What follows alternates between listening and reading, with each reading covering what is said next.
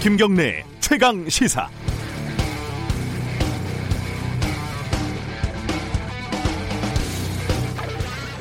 지금까지는 이런 가족은 없었다.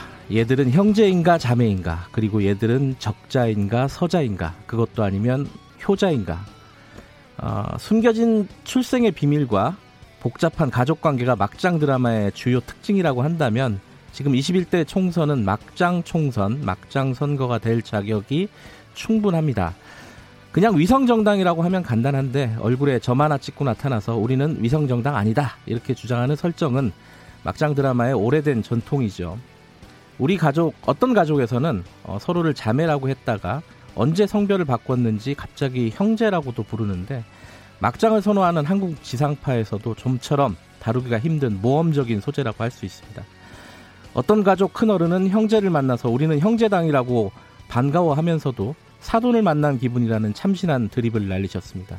막장 드라마에서 겹사돈까지는 구경을 했었는데 형제이자 사돈인 경우는 본 적이 없습니다. 어떤 집안은 또 적자냐 서자냐를 따지다가 아니다 나는 효자다 이렇게 효자를 참칭을 해서 막장 드라마의 새로운 클라스를 제시하고 있습니다.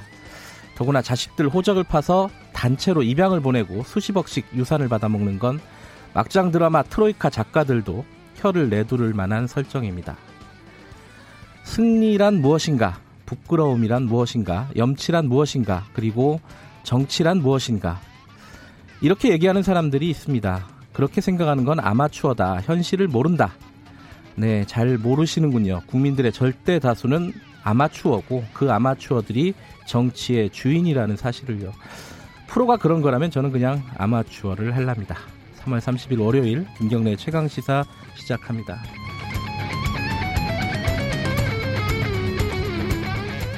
김경래 최강 시사는 유튜브 라이브로도 함께하고 계십니다. 샵 9730으로 문자 보내주시면 공유하겠습니다. 짧은 문자는 50원, 긴 문자는 100원입니다. 스마트폰 애플리케이션 콩 이용하시면 무료로 참여하실 수 있습니다. 자, 월요일 주요 뉴스 브리핑부터 시작하겠습니다. 고발 뉴스 민동기 기자 나와 있습니다. 안녕하세요. 안녕하십니까.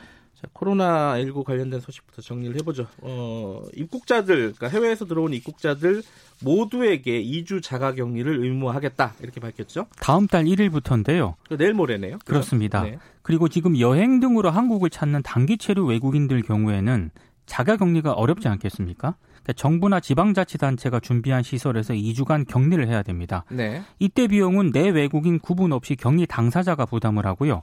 하루 한 10만 원 정도, 모두 한 140만 원 정도 비용이 발생할 것으로 예상이 되고 있습니다. 네. 그리고 해당 조처가 적용되기 전 2주 동안 들어온 국외 입국자도 자가격리를 권고를 하고 진단 검사를 받도록 할 계획입니다. 지난 주말을 기점으로 격리 중인 환자보다 완치자가 좀 많아진 상황인데요. 네. 29일 0시 기준으로 신규 확진자가 전날보다 105명 늘었습니다. 신규 확진 가운데 국외 유입 관련 사례가 41건으로 전체의 39%입니다. 아, 이전과 비교해서 대규모 집단 감염 사례는 좀 줄긴 했습니다만 병원이라든가 종교시설 감염은 계속 이어지고 있습니다. 대구 제2미주병원에서 75명의 확진자가 발생을 했고 서울 만민중앙교회를 중심으로 13명의 확진자가 또 나왔습니다. 어, 장기화 국면으로 가는 거 아니냐. 네. 그리고 이 장기화 국면에서 우리의 자세는 대처는 어때야 하는가. 자, 브리핑 끝나면은 전문가 두 분과 함께 저희들이 좀 깊이 있게 얘기를 좀 나눠보겠습니다.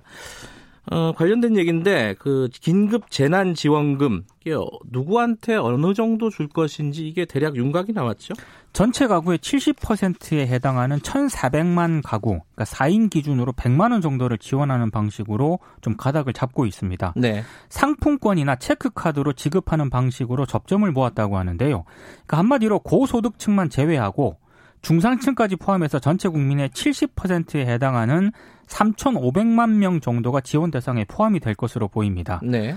4인 가구가 기준이기 때문에요. 1인에 1인에서 3인 가구는 좀 적게 받고 5인 이상 가구는 더 많은 금액을 받을 것으로 보입니다. 전체 소요 예산은 8조에서 9조 정도로 잠정 추산이 되고 있는데요. 문재인 대통령이 오늘 3차 비상경제회의에서 정부의 최종 입장을 발표를 할 예정입니다. 이 시국에 어, 대기업 임직원들이 골프 회동을 해서 논란이 있다. 어디인가요, 여기는? 두산 인프라코어 임직원인데요. 네.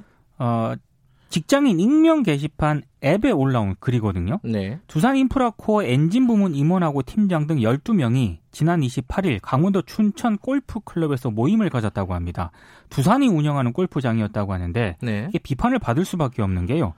골프 모임 하루 전인 지난 27일 두산중공업이 산업은행 수출입 은행 등으로부터 1조 원을 대출을 받기로 했거든요. 네. 그러니까 두산중공업은 올해 희망퇴직을 실시하고 인건비 절감 등을 하긴 했습니다만 경영난 때문에 집단 해고에 대한 우려가 커지고 있는 상황이었습니다. 네. 특히 이번 골프 모임에는 아, 코로나19 확진자가 나온 미국에서 귀국한 지 2주도 안 된 사람도 있었던 것으로 확인이 되는데요. 회사 쪽에서는 사실이라면 일단 사장이 입장을 밝혔는데 네. 아, 부적절한 행동이었다. 신속히 상황을 파악한 뒤에 책임을 따지고 모든 조치를 취하겠다고 밝혔습니다. 정치권 소식 좀 알아보죠. 그 비례 후보를 낸 정당이 35개라고요? 네. 생각보다 적네요. 생각보다는 적은 것 같습니다. 예. 아, 그리고 총 후보자 수는 312명인데요. 네. 의석수가 47석이지 않습니까? 네. 경쟁률이 6.64대 1입니다. 근데 정당 투표가 실시된 2004년 이후에 가장 많은 정당이 후보를 냈고요. 네. 어, 비례대표 후보 투표 용지는 48.1cm로 역대 최장 길이가 될 것으로 보입니다. 네. 지역구 후보 없이 비례대표 후보만 후보만 낸 정당도 20개고요. 네. 지금 비례대표 등록 후보 가운데 90명 29%가 전과 기록이 있거든요. 네. 한국경제당의 사무총장이자 비례대표 4번 최종호 후보는 사기, 사문서 위조, 재물 손괴, 음주운전 등 전과 18범입니다. 가장 많은 전과를 보유하고 18범이요? 그렇습니다. 전과 10범, 8범, 7범이 각각 한 명씩이었고 3범도 10명이나 됐습니다. 전과가 있는 후보가 가장 많은 정당은 국가혁명 배당금 당으로 10명이었습니다. 이게 허경영 씨 그렇습니다. 그쪽 예. 당이죠? 예. 그리고 비례대표 후보 1인당 평균 재산은 15억 1230만 4천 원이었습니다. 어, 이게 지금 코로나 관련해 가지고 그 자가 격리를 하거나 이렇게 되면 투표가 어떻게 되는 겁니까? 투표를 못하게 될 가능성이 많습니다. 그래요? 특히 코로나19 오. 확진자 등을 대상으로 한 거소 투표 신고 있지 않습니까? 네. 이게 지난 28일에 마감이 됐거든요. 네. 오늘부터 거소 투표용 투표용지 인쇄를 시작을 하기 때문에 다음 달 2일부터 자가격리에 들어간 사람은 사실상 투표를 할 수 없게 될 가능성이 높아졌습니다. 네. 그리고 정부가 다음 달 1일부터 국내로 들어오는 모든 입국자를 2주간 의무 격리하기로 했기 때문에 다음 달 2일부터 해외에서 입국한 사람들 역시 사실상 투표를 할 수 없게 될 가능성이 높아졌는데요. 예. 아, 다만 선관위는 거소투표 신고 기간 이후에 확진 판정을 받고 생활치료센터에 있다면 네. 사전투표 기간에 지정된 생활치료센터에 특별 사전 투표소를 설치하고 일정 시간 운영할 계획이라고 합니다. 음, 운영을 하긴 할 텐데 이게 전체가 모두 다 원활하게 투표가 진행이 될지는 자가격리자가 그렇습니다. 그건 조금 미지수다 이런 거네요. 네. 어, 선거 때만 되면 로고송 같은 거 많이 나오잖아요. 네. 이번에는 유산슬 그유 유재석 씨가 불렀던 그 노래가 인기라면서요? 사랑의 재개발이 아주 많이 흘러나올 것으로 보입니다. 더불어민주당하고 미래통합당이 모두 이 곡을 선거 로고송으로 양쪽 다 전부 다요. 예. 그렇습니다.